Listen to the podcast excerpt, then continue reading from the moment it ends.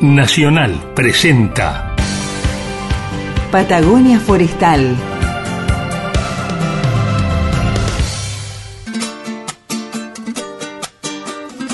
Patagonia Forestal, un espacio de encuentro y diálogo para compartir saberes y miradas. Se suma un nuevo sonido a las orquestas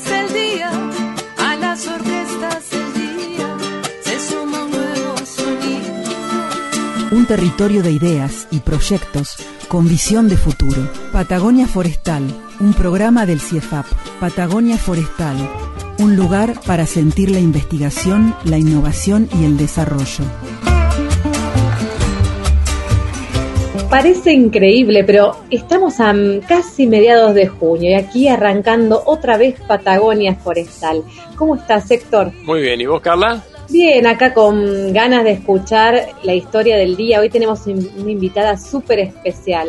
Nos va a hablar sobre economía verde. Sí, estamos eh, totalmente imbuidos de un espíritu natural esta semana por el festejo del 5 de junio del Día Mundial del Ambiente. Exacto. Y además con una pincelada, porque el lunes pasado fue el Día del Periodista. Así que la entrevistada no podía ser menos que una periodista científica para hablar de economía Claro. verde y de ambiente. Y entrevistada nada más ni nada menos por otra periodista científica que sos vos. Bueno, así que un programa maravilloso vamos a tener, lleno de preguntas por lo menos. Sí, sí. Pero como todos los jueves, tenemos la historia de ciencia en la vida cotidiana y con muchas ganas de escucharte, Héctor. Mira, yo estuve pensando qué podía compartir con nuestros amigos y en realidad me hiciste acordar de la encíclica Laudato Si, que el Si va con acento, me parece interesante, que la publicó Francisco el 24 de mayo de 2015, pero que hoy cobra una vigencia especial, sobre todo en esta semana. Y se me ocurrió ir un poquito más a fondo, como es mi costumbre, y preguntarme, antes de ir al contenido, ¿qué es una encíclica? En cuanto al origen de la palabra, viene del latín enciclia y del griego exquiclios, que en realidad significa envolver en círculo o circular, pero circular en el sentido de lo que es una publicación. ¿Te acordás que hace un tiempo se hablaba mucho? Bueno, voy a hacer, tengo que imprimir una circular, que era algo para, para, para informar a la gente. Ese es el sentido de, de la palabra encíclica. La definición que da la, la Real Academia Española es que se trata de una carta solemne sobre asuntos de la Iglesia o determinados puntos de la doctrina católica dirigida por el Papa tanto a los obispos como a los fieles católicos de todo el mundo. Y la primera encíclica de la historia de la Iglesia fue escrita por allá por los años 1766. Y también tenemos récords, no Guinness, que no existían en esa época, pero sí récords en cuanto a la cantidad de encíclicas que publicó cada papa. Por ejemplo, León XIII está a la cabeza, ya que escribió 86 encíclicas. Le sigue Pío X, que redactó 16, y el tercero sería Benedicto, o es Benedicto XV, que produjo 14 encíclicas. Francisco, en los eh, años que lleva como papa, unos cuatro años, perdón, cinco años, él eh, publicó tres encíclicas,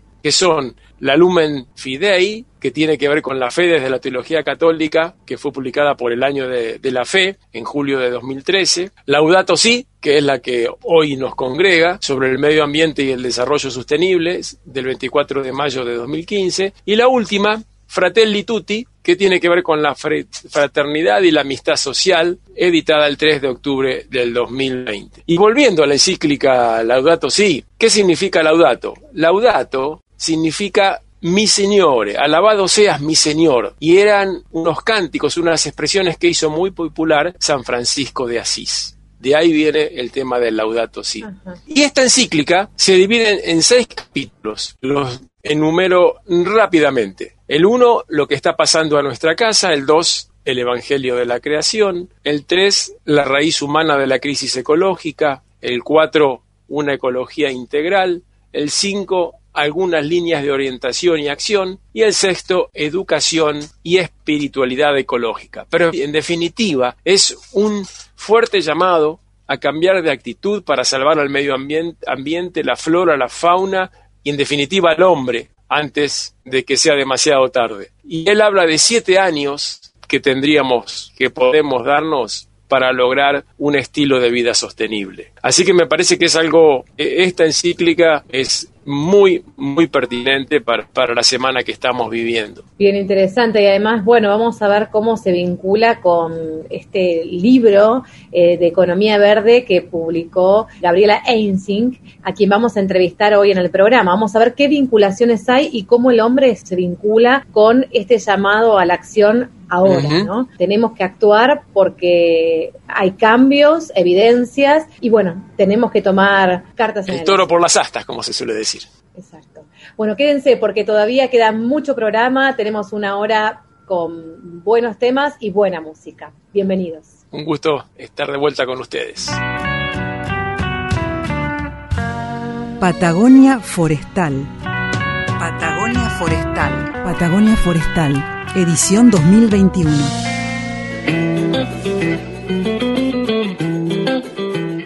Hoy vamos a comenzar Patagonia Forestal con una entrevistada de lujo, Héctor. Se trata de María Gabriela Einzig. Ella es licenciada en Periodismo y Comunicaciones. Bueno, es especialista, especialista en ciencia, salud y ambiente y negocios. Acaba de lanzar hace muy poquito tiempo, en, en este tiempo de pandemia, un libro que se llama Economía Verde. Vamos a ver de qué se trata. La verdad que estuvimos ahí hojeándolo para producir bueno, esta entrevista y compartir con nuestros oyentes y realmente es delicioso porque aborda un montón de aristas, un montón de ejes que nos atraviesan en este hoy día que nos toca transitar y nos llama a repensar sobre nuestras formas de consumo, nuestra relación con la naturaleza. No voy a avanzar más porque si no voy a contarles todo, pero vos también estuviste viéndolo, Héctor, y ¿qué sí, te eh, despertó? Me, no, o sea, me, una cosa que me encantó es que de los 11 capítulos, dos son de planteo de los problemas y nueve sobre posibles soluciones. Eso ya me pareció muy importante porque estamos eh, acostumbrados a escuchar eh, sobre todo los problemas, digamos, lo que tenemos, lo que tiene que ver con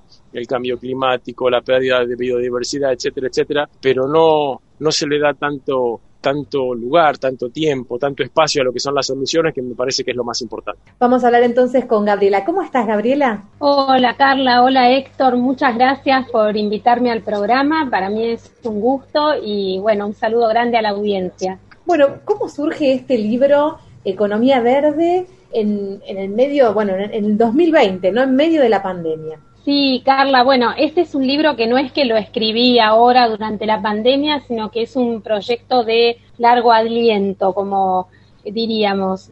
Yo trabajé como periodista muchos años, los últimos 12 en el diario El Cronista. Ahí, bueno, me dedicaba a temas de economía y de negocios, pero siempre mi interés estuvo por el lado de la ciencia, del ambiente, y yo notaba que eh, los cronistas, los periodistas, cuando íbamos a cubrir algún anuncio económico, un anuncio de inversión, en fin, no ahondábamos en el impacto ambiental de los proyectos. A lo sumo preguntabas eh, cuánto es la inversión, cuántos empleos se van a generar, pero nunca qué impacto tiene esto sobre el ambiente, la salud de las personas, la comunidad.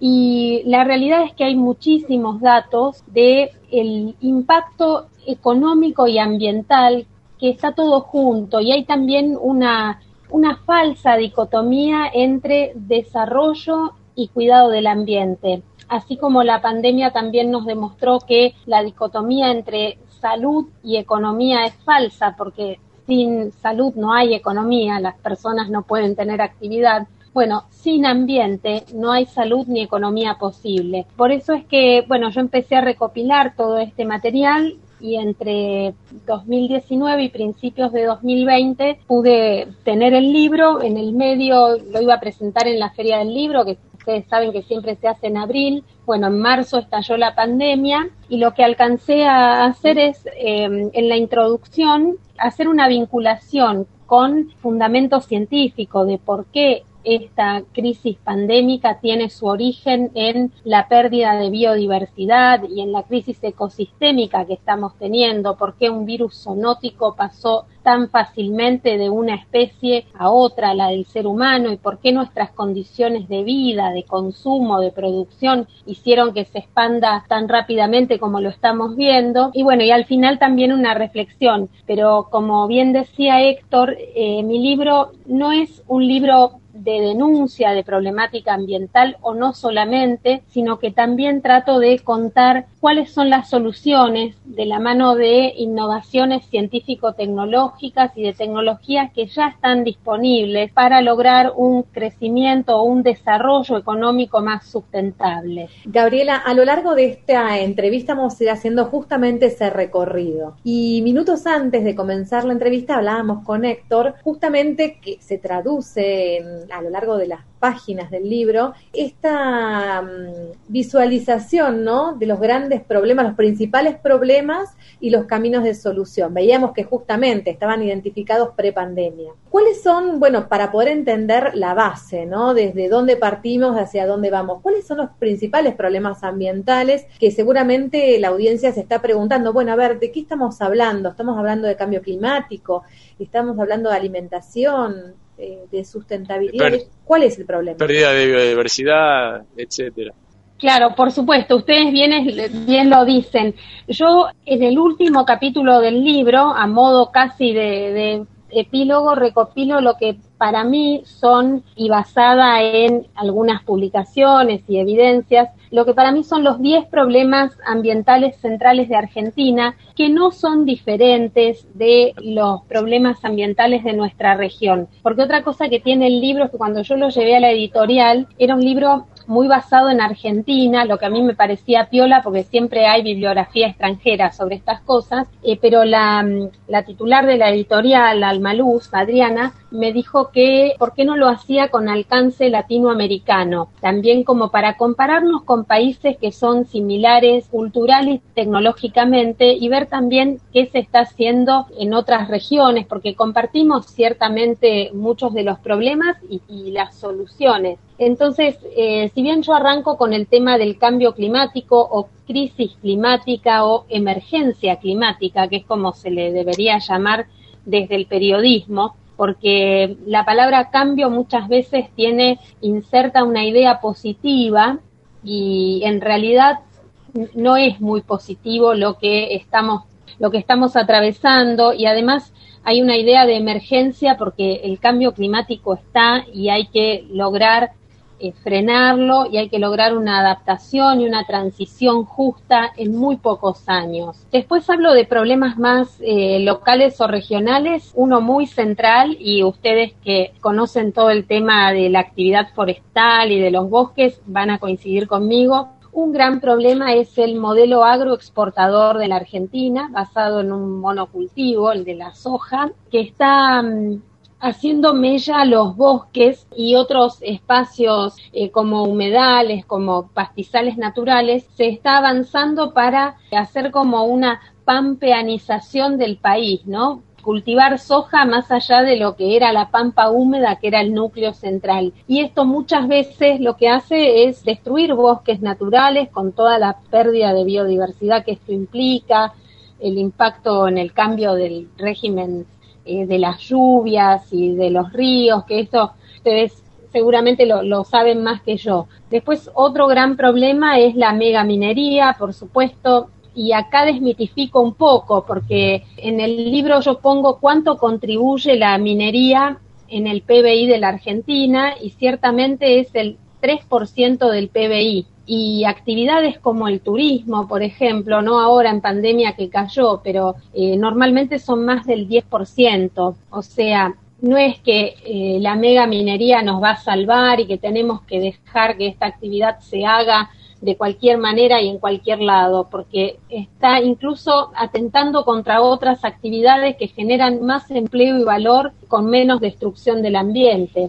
Bueno, otro gran tema que toco es el de los recursos del mar, que Argentina tiene un litoral marítimo enorme al que no se le está dando la debida mm, atención. De hecho, faltan científicos y falta investigación y falta infraestructura para cuidar nuestros mares. Hay problemas de sobrepesca, los plásticos que están invadiendo todos los mares, no solo el nuestro. Bueno, el tema de la matriz energética argentina, que está muy basada, más de lo 80% en combustibles fósiles. Eh, Argentina viene, viene atrasada en la transición energética, pero bueno, en los últimos años se impulsó un poco y realmente tendríamos posibilidades de basarnos mucho más en renovables, porque en nuestro territorio tenemos vientos, allá donde están ustedes en la Patagonia, tenemos sol en nuestro norte, biomasa en la zona central del país, en fin, eh, muchísimas oportunidades incluso de desarrollo económico y empleo, cambiando la matriz energética eh, de la Argentina. Después, otro gran problema son los residuos y acá hay una gran oportunidad en lo que se llama economía circular, que ya lo, lo vamos a ahondar, y una oportunidad también de generar empleo e inclusión social a partir del trabajo de los recuperadores y recuperadoras urbanos. Bueno, después también hablo del riachuelo como un ícono de, la contaminación y hablo también de, otras oportunidades como eh, de tener un transporte sustentable, ciudades inteligentes, el tema del consumo responsable, que para esto lo primero que hace falta es más información y educación en temas ambientales. Sí, está, está, bárbaro eh, lo, lo, que decís y este, me parece que es una enumeración muy, muy buena de los, de los problemas principales que tenemos en el país. Yo quería agregar a lo que vos decís que esto encima nos trae un problema adicional que es la demonización de las cosas mal hechas. Con esto, ¿qué quiero decir? Que no es mala la minería per se, es mala la mega minería, la minería mal hecha, que no es que no es malo cultivar soja. Gracias a, a Dios que tenemos la posibilidad de cultivar soja. El problema es que no la cultivamos solamente donde tenemos buenos ambientes para eso y, nos dedicamos a, eliminar bosque en zonas donde la soja no produce prácticamente nada. Y bueno, ese es el, punto que quería hacer, que muchas veces el, hacer las cosas mal hace que demonicemos actividades que no son intrínsecamente negativas. Y lo que decís del, del mar es, sí, es uno de los este, de las tareas pendientes más grandes que tenemos como país donde un potencial impresionante no estamos haciendo un, uso ni siquiera mínimo de, de, lo que podríamos obtener de, nuestro mar, de, incluso de forma sostenida en el tiempo. Coincido, Héctor, totalmente con lo que vos decís, porque, mm, a ver, yo en un momento en el libro lo pongo, es más fácil prohibir que educar. Entonces caemos en esto, en la demonización de ciertas actividades o materiales eh, cuando si se hiciera un uso sustentable de ellos, eh, se podrían hacer perfectamente, porque no estoy hablando, mi libro es economía verde, o sea, no te estoy diciendo que eh, para cuidar el ambiente hay que frenar toda actividad económica y dedicarse a conservar, porque eso tampoco es sustentable. Lo que hay que lograr es un equilibrio en la medida que esa producción, esa actividad económica, tenga un triple beneficio, el económico, el social y el ambiental. Y yo tal vez sea demasiado optimista, pero realmente me baso en evidencias y creo que hay, hoy en día están las tecnologías disponibles para lograrlo. El problema no es de producción, eh, el problema es de distribución de las, las riquezas, digamos, eh, tanto ambientales, naturales, en todo sentido. Eh, Argentina hoy tiene un problema de hambre y malnutrición y no es por falta de alimentos, sino por su mala distribución. El problema de la matriz energética no tiene que ver con que no tengamos recursos, sino que no, no hubo una voluntad política de ir más hacia las energías renovables. Eh, es así, el problema por ejemplo, de, la soja tiene que ver con el uso abusivo de agroquímicos, que yo lo pongo en uno de los capítulos Argentina, y esto basado en eh, los números que dan las empresas del sector, eh, son pavorosos de cómo va creciendo eh, los litros que se tiran por año, por hectárea, y todos los problemas que eso trae o mismo el tema de la ganadería. Está bien tener, a ver, una producción de alimentos eh, localizada y hacer que los alimentos se produzcan cerca del mercado donde se van a consumir y que haya mercados locales, una producción a pequeña y mediana escala. Porque las grandes concentraciones, esta idea de eh, traer unas megagranjas para, vos fíjate, todo el problema es lo que es mega. Una mega granja de cerdos para exportar carne de cerdo a China.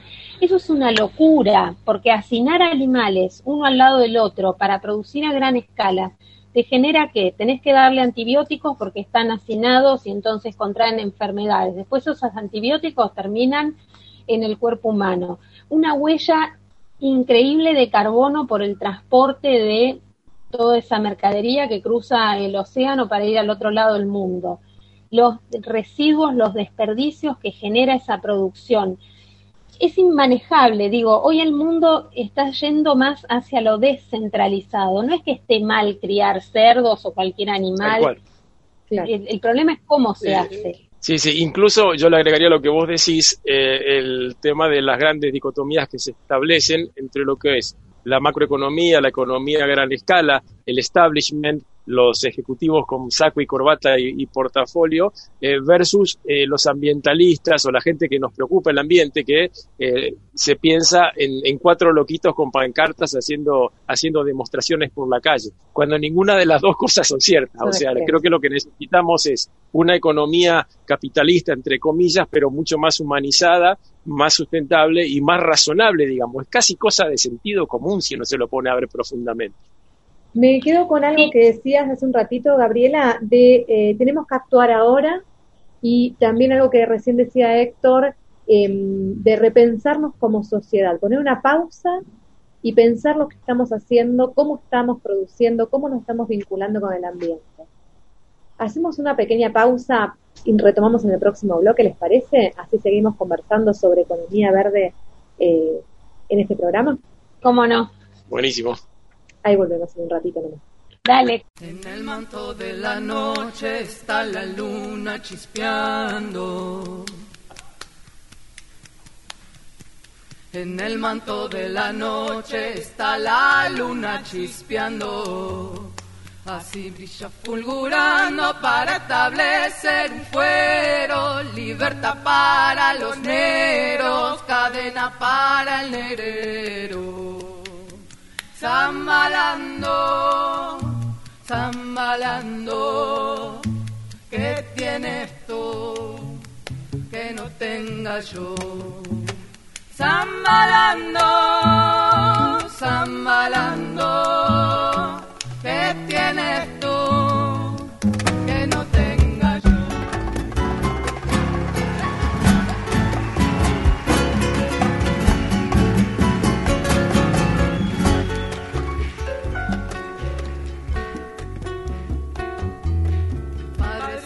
Tan pobre, dejó una herencia fastuosa. Mi padre siendo tan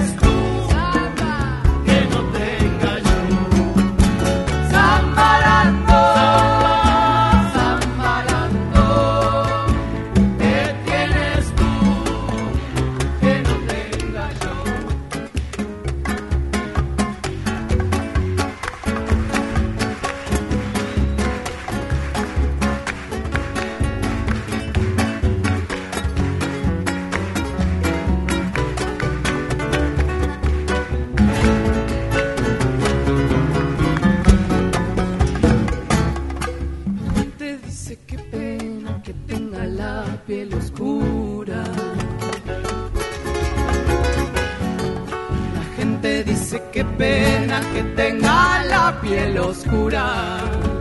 Como si fuera basura que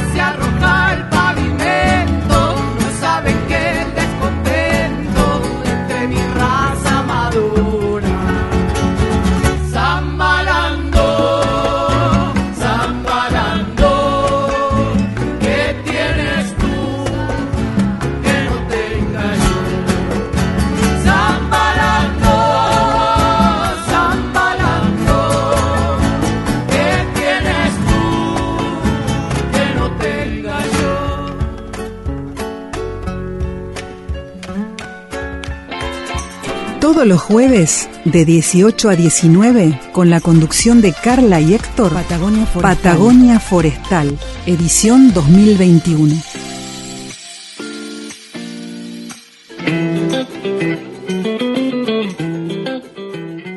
Seguimos conversando con Gabriela Einsen, quien es periodista científica y acaba de publicar un libro fantástico sobre los desafíos que tenemos relacionados con el ambiente, sobre todo en nuestro país, y más que nada las posiciones.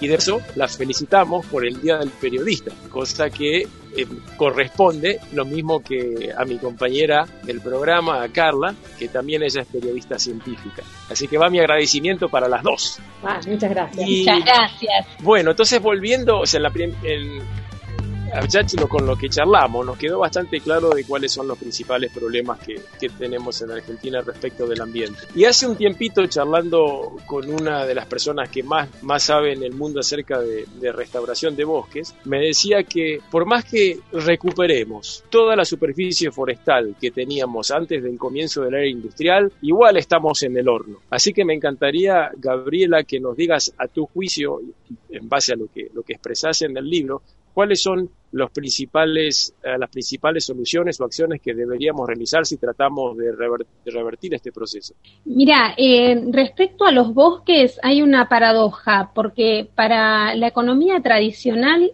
un bosque natural no tendría valor, porque no está explotado. ¿Por qué? Porque no está tomando en cuenta el valor, los servicios ecosistémicos que brinda un bosque que son fundamentales, que es primero el oxígeno, que todos respiramos y todos necesitamos, la biodiversidad que encierra las especies. Esta pandemia ocurrió por pérdida de biodiversidad. Bueno, qué, qué importante. Incluso es un baluarte para la industria farmacéutica, te diría porque hay, hay un montón de especies vegetales cuyas propiedades todavía no fueron descubiertas o, o, desarrolladas, que están ahí atesoradas en un bosque natural. Y además los expertos dicen, y ustedes que saben más me lo van a corroborar, un bosque natural tiene mayor capacidad de captación de dióxido de carbono que un bosque implantado. O sea que si necesitamos revertir el cambio climático, que bueno, ya es imposible, pero frenar, necesitamos proteger los bosques naturales que tenemos.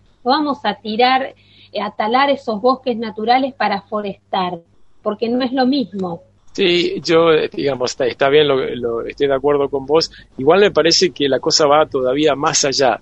A lo que yo me refería es que aunque recuperemos todos los bosques perdidos, digamos, de la, el, eh, en la, en la, en la era postindustrial, eh, si no tenemos un cambio de actitud, me parece a mí, eh, estamos igual en malas condiciones. Me parece que si seguimos, y vos lo decís en el libro, ¿no? Si seguimos consumiendo como consumimos y si seguimos eh, quemando todos los combustibles fósiles que seguimos quemando, etcétera, etcétera, si seguimos con, la, con operaciones a, a escalas tremendas, que, digamos, tiene que haber una, una solución multilateral, o sea, es un montón creo que, que, de acciones y de cambio de actitud que tenemos que tener todos para poder lograr algún, algún efecto. No sé qué pensás. Exacto, totalmente. Yo hay un capítulo en que hablo de, de la economía circular y aprovecho para comentarlo. Hoy estamos en una economía lineal que se basa en la extracción de recursos naturales producción no muy sustentable, hiperconsumo y descarte al final de la línea.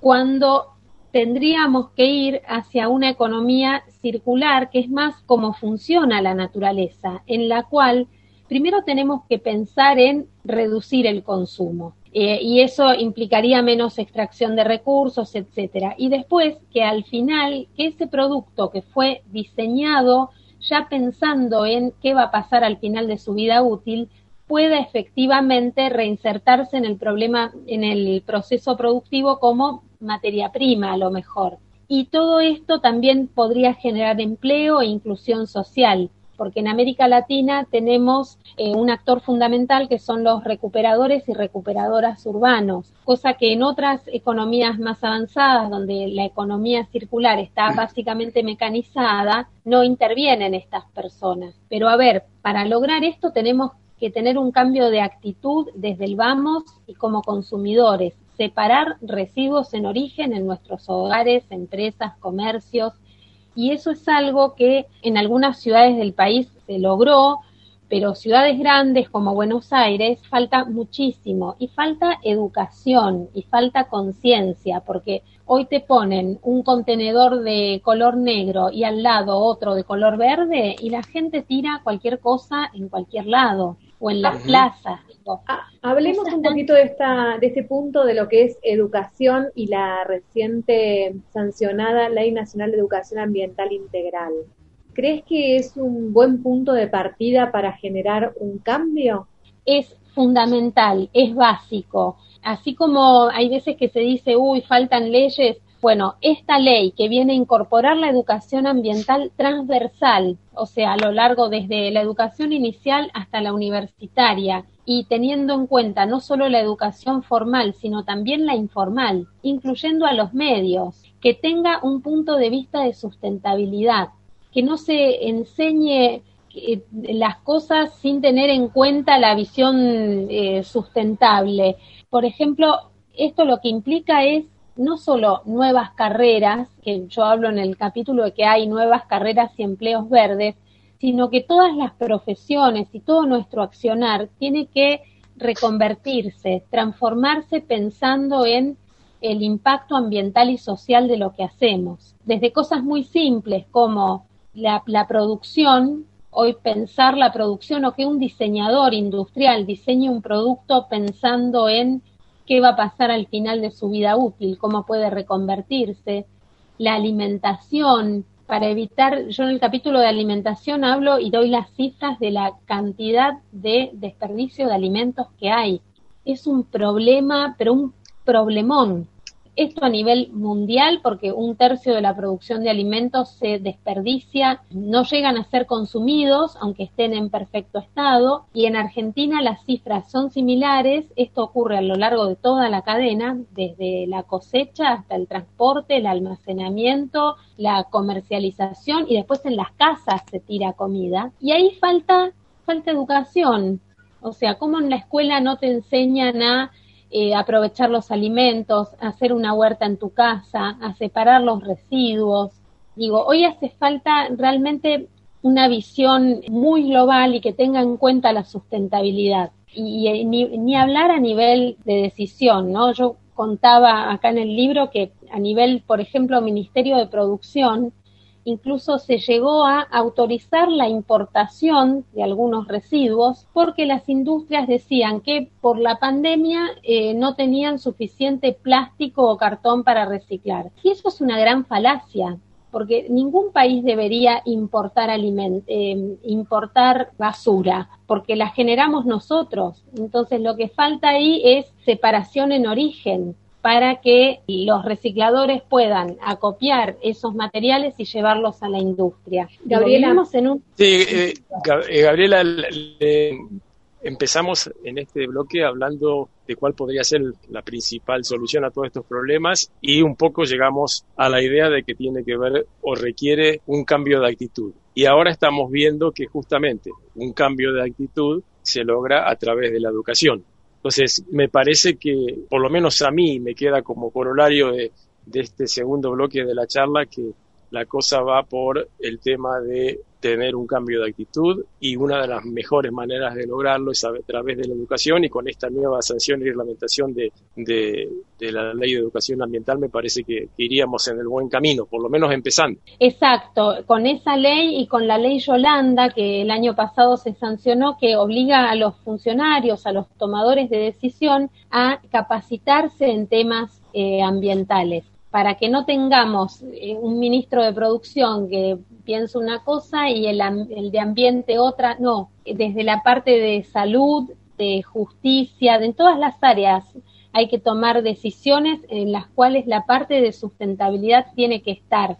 Por eso es, tan importante y yo te diría en ese orden o no, pero tiene que haber información, más información sobre temas ambientales y de impacto, educación, sobre temas ambientales y de ahí viene la conciencia. Y cuando ya tenés conciencia ambiental lo tenés incorporado. Perfecto, perfecto. Creo que con esto queda muy... Información, educación y conciencia. Esa es la fórmula para el cambio de rumbo, ¿no? Para detenernos y repensar. Vamos a hacer otra pausa, ¿les parece?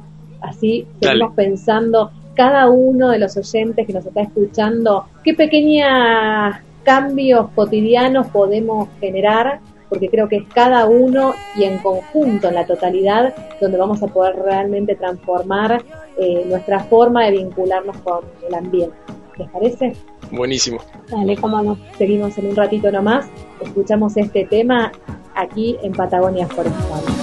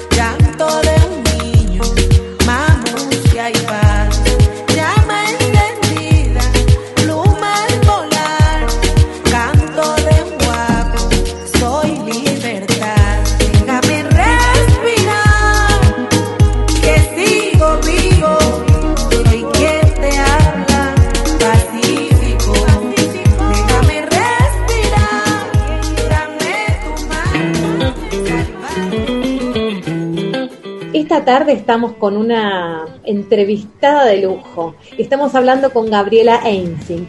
Ella es periodista, periodista científica y la verdad que es una experta en el tema de economía verde, Héctor. Una clase nos está dando, una clase para pensar, ¿no? Y yo me preguntaba, después de recorrer estos minutos de entrevista, ¿por qué no logramos cambios importantes en la sociedad a pesar de estar en el horno, como decías vos hace un ratito? ¿Qué piensan ustedes? ¿Qué piensan, Gabriela? Yo tengo una teoría de cuál puede ser una de las causas fundamentales, pero me gustaría escuchar a quien sabe primero y, y después le después le, le cuento mis ideas. A ver, yo lo que creo es que la economía hoy está hiperconcentrada. De hecho, yo, así como arranco mi libro contando la crisis climática, con algunos datos que la ciencia desde hace años viene advirtiendo de lo que está pasando. El segundo capítulo ya hablo de la deuda ambiental y es algo que, fíjate qué importante que es y cómo no se toma en cuenta, porque hoy lo que se habla es de los países que son deudores financieros y Argentina está entre ellos, pero también hay deudores ambientales y si te fijas el mapa es todo lo opuesto, porque Argentina y América Latina, que es la región más megadiversa de, del planeta y también la más desigual, tiene recursos todavía, recursos naturales suficientes, tiene todos los climas, eh, grandes masas forestales todavía y recursos y biocapacidad. Hay países llamados industrializados que carecen de eso, son acreedores ambientales. El problema de cambiar esta matriz, porque hay que cambiar de raíz la matriz productiva, basarla más en energías renovables, hacer más producción local, con mercados locales, con precios justos. Bueno, muchas veces con lo que se topan todas estas ideas es con la gran concentración y los intereses creados alrededor de pequeños grupos muy poderosos. Yo también cuento que todos los años se hace una reunión en Davos donde van los principales empresarios y líderes mundiales y ahí se saca una encuesta contando que 100 personas en el mundo tienen más riqueza que el 50% de la población mundial que vive por debajo de la línea de pobreza. Y este fenómeno se viene acentuando y no es un problema de producción, de falta de recursos, no, es un problema de distribución y a lo mejor de conocimiento para el acceso a, esos recursos. Entonces, una de las formas como para ir empujando este cambio es, bueno, como dijimos en el bloque anterior, tener más información, educación y conciencia y también en esto soy optimista que las nuevas generaciones están tomando el tema como propio, impulsados por Greta Thunberg con sus eh, Viernes por el Futuro, los jóvenes por el clima en Argentina, los movimientos que están frenando algunas cosas. Hay grupos que están saliendo a frenar la megaminería, hay otros grupos que se están oponiendo a la instalación de megagranjas porcinas. En fin, son cosas que antes no pasaban. Por ahí llegaba la noticia de una gran inversión para hacer megaminería o una exportación de miles de toneladas de carne a China era un negocio fantástico, todo el mundo aplaudía y nadie tenía una mirada crítica. Bueno, hoy de a poco y cada vez más empieza a haber estas miradas y ojalá que acompañado de una educación ambiental surjan nuevas formas de hacer las cosas. Sí, en primera instancia, perdón, en primera instancia, eh, bueno, quizás no está en los extremos de esta dicotomía, ¿no? Pero poder tener un pensamiento crítico, escuchar, mirar, informarnos y formar nuestra opinión y también nuestras acciones, ¿no? Yo creo que los, lo que decís vos, Gabriela, es muy claro en cuanto a, la, a, la, existencia de, de, grupos económicos muy poderosos en el mundo, eso es, es indudable, pero yo quisiera agregar algo que es una impresión que tengo en cuanto a por qué no logramos como ciudadanos de pie de a pie entusiasmarnos con un cambio. Yo creo que hay un prejuicio. Creo que buena parte de, los que somos clase media o incluso gente, gente de muchos, de, muy menores recursos, cuando se nos plantea el tema ambiental y cambiar de actitud, tenemos la sensación de que estamos, vamos a tener que estar condenados a comer milanesa de soja y andar en bicicletas viejas, oxidadas y feas para poder mejorar el ambiente. Creo que por este motivo hace falta tomar el tema por lo positivo y no tanto por lo negativo y dar ejemplos de cómo podría ser el mundo, nosotros tratándolo de una forma mucho más amigable y que el ambiente mejore. Entonces me imagino publicidades en internet, me imagino este, videos circulando en todas las redes sociales a través de WhatsApp mostrando cómo sería nuestro mundo si lográramos ser mucho más amigables con nuestras actitudes hacia el medio ambiente. O sea, me imagino la gente respirando mejor aire, me imagino comiendo eh, verduras y carne mucho más sanas, con mucho más contenido de vitaminas y disfrutando del cambio. No asociarlo a algo negativo. Esa es una, una idea, una idea amiga, a mía y no es, eh, no creo que sea contrapuesta a la tuya ni mucho menos, sino como complementaria y más relacionada con un ciudadano común y no a gran escala con lo que son este, las megacorporaciones, la política internacional, etcétera, etcétera. Sí, es tal cual lo que vos decís, Héctor. Yo coincido plenamente y de hecho en uno de los capítulos en el que hablo de, del consumo responsable, eh, hablo de una tendencia que una vez escribí en una nota en, en una revista así de tendencias que hablaba de los green vivants o sea, personas, es, es más, el lujo, si te pones a pensarlo, está yendo también hacia lo sustentable, porque no hace falta, digo, no, no estamos hablando de privarte de la energía para eh, reducir tus emisiones, no, estamos hablando de usarla racionalmente, por ejemplo. Y acá el uso racional de la energía o la eficiencia energética es incluso más importante que las mega obras de energías renovables, porque esto tiene que ver, y también el, consumo, repensarlo. ¿Es necesario comprar algo que vino del otro lado del mundo y cuando lo podés producir localmente? es necesario comprar algo con un montón de packaging que al final después tenés que descartarlo porque lo que vas a comer o lo que vas a usar es lo que está dentro. Se trata de ser un poco más conscientes, ¿no? En nuestra forma justamente de consumir. Y tengo una pregunta porque eh, me surge que quizás muchos de la audiencia, los que nos estén escuchando, pueden pensar, bueno, ¿por qué ocuparnos del ambiente o por qué ocuparnos de estas cuestiones cuando tenemos cuestiones más o problemas más inmediatos? ¿Qué piensan ustedes? esa es justamente otra falsa dicotomía, ¿no? Como que primero tenemos que desarrollarnos y después pensamos en el ambiente. No, no hay tiempo para eso ni hay posibilidad. hoy hay que ir al desarrollo sustentable y te cuento casos concretos. Hay comunidades, pero no ya te voy a hablar de la India, sino de nuestro país, en el norte argentino, que no tenían acceso a la energía y de pronto hoy lo tienen a través de energía solar. No es que eh, les llegó el, el cable que los conectó a la corriente eléctrica, no, generaron su propia energía y ya con una tecnología más avanzada, si se quiere. O sea que hay oportunidades de desarrollo y desarrollo económico de la mano de las energías renovables, son un gran ejemplo. Eh, también están los biomateriales o materiales que reemplazan a otros más contaminantes como el plástico. Por ejemplo, están los bioplásticos que se extraen no ya de alimentos, porque ahí estaríamos compitiendo eh, entre energía y alimentos, sino de desechos de las cosechas se puede obtener. Se puede, la moda, la moda, esta fast fashion que le dicen, que es la moda rápida de los textiles eh, que son económicos, pero son telas de mala calidad que se deshacen y entonces ya te sirven para una sola temporada, tienen un montón de trabajo esclavo detrás, o sea, no, frenar un poco, ya hay países avanzados donde existe una palabra para definir la vergüenza de comprar ropa nueva,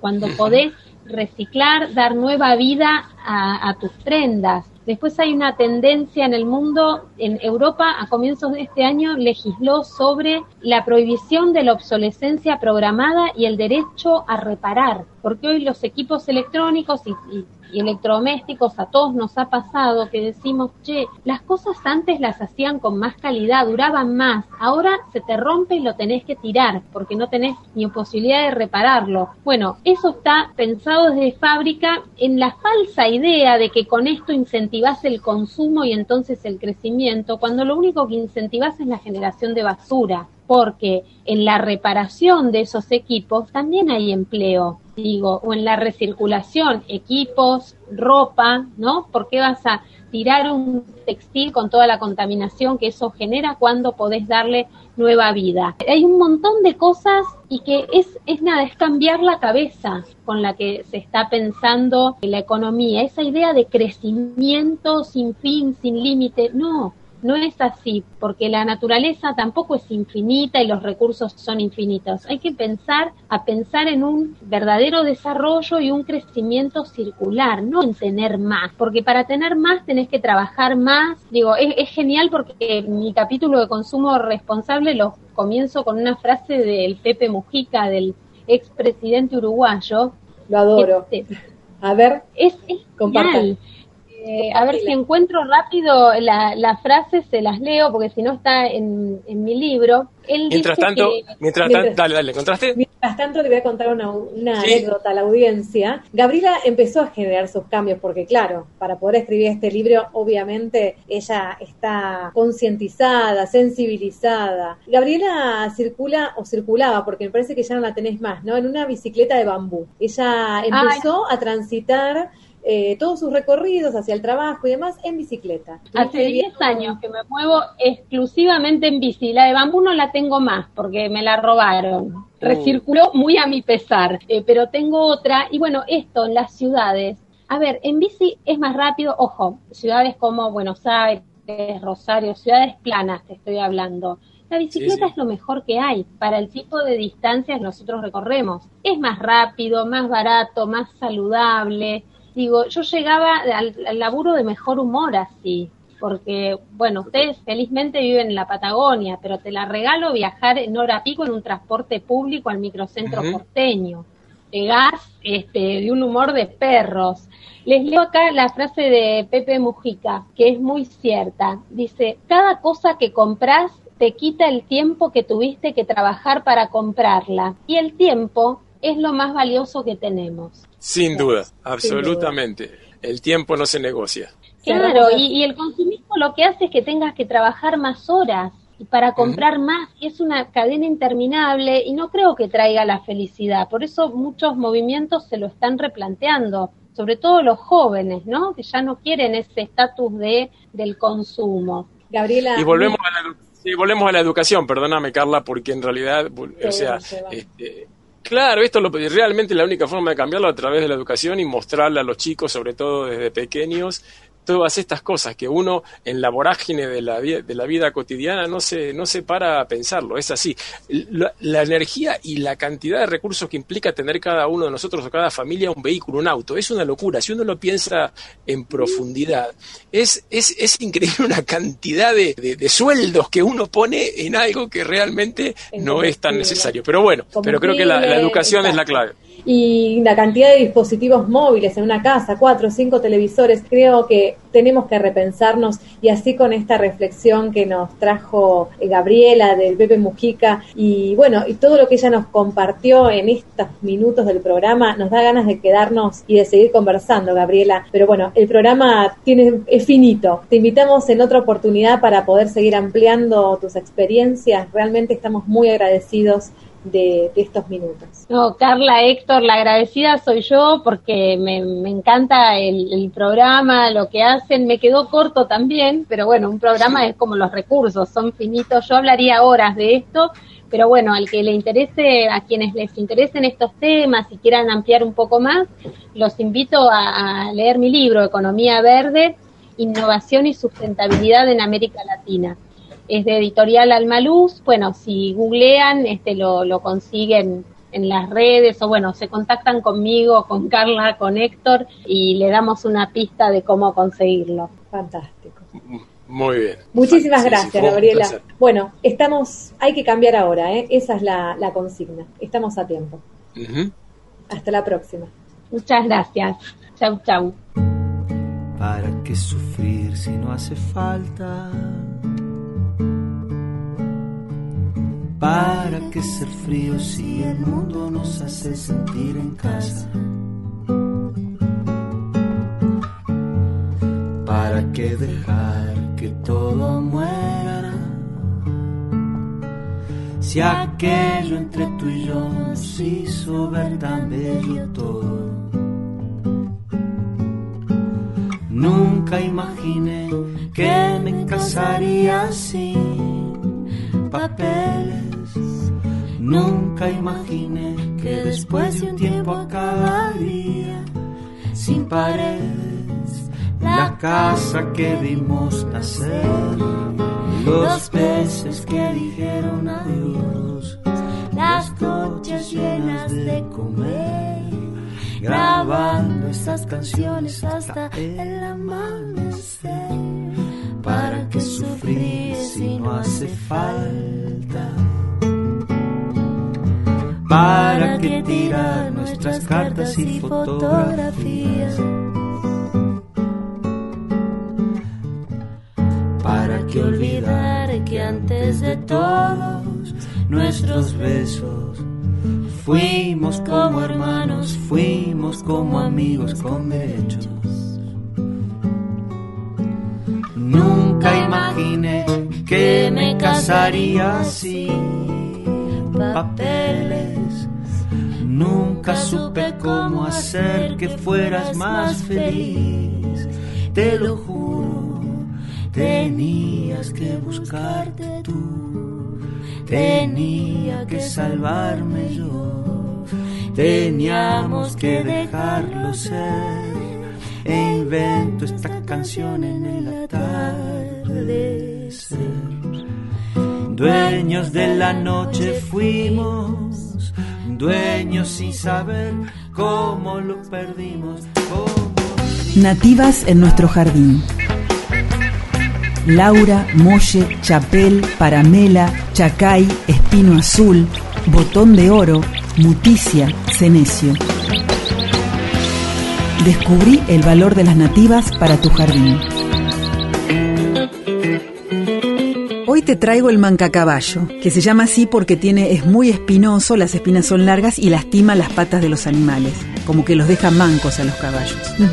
De ahí su nombre. Y el nombre científico es Discaria articulata. Es una especie nativa, estamos hablando Sí, de especies sí, nativas, especies ¿no? nativas, sí. ¿Y qué características tiene su, estructura, su follaje. No tiene un follaje muy vistoso porque las hojas son muy chiquitas, casi se les cae mucho la hoja y no, no tiene muchas hojas tampoco. Son, es bastante ramudo más que vistoso por sus hojas, pero sí tiene mucho valor paisajístico porque cuando florece se llena de flores blancas chiquititas y parece una pared blanca Ah, por las flores. muy Es atractiva. muy atractivo. Se la utiliza, eh, yo escuché por ahí que hay algunos productores, apicultores, que la utilizan justamente para poner sus colmenas y producir mieles de, de esta, de estos Claro. pólenes, ¿no? De estas flores. Sí. Muy interesante, ¿no? Como un producto a partir de, de un recurso nativo. Claro, porque es, es tan eh, florífero que sirve para que las abejas vayan y produzcan bastante miel de, de esta especie. Pero ¿qué dificultades trae eh, quizás esta planta? Es muy inflamable, sé que es muy inflamable,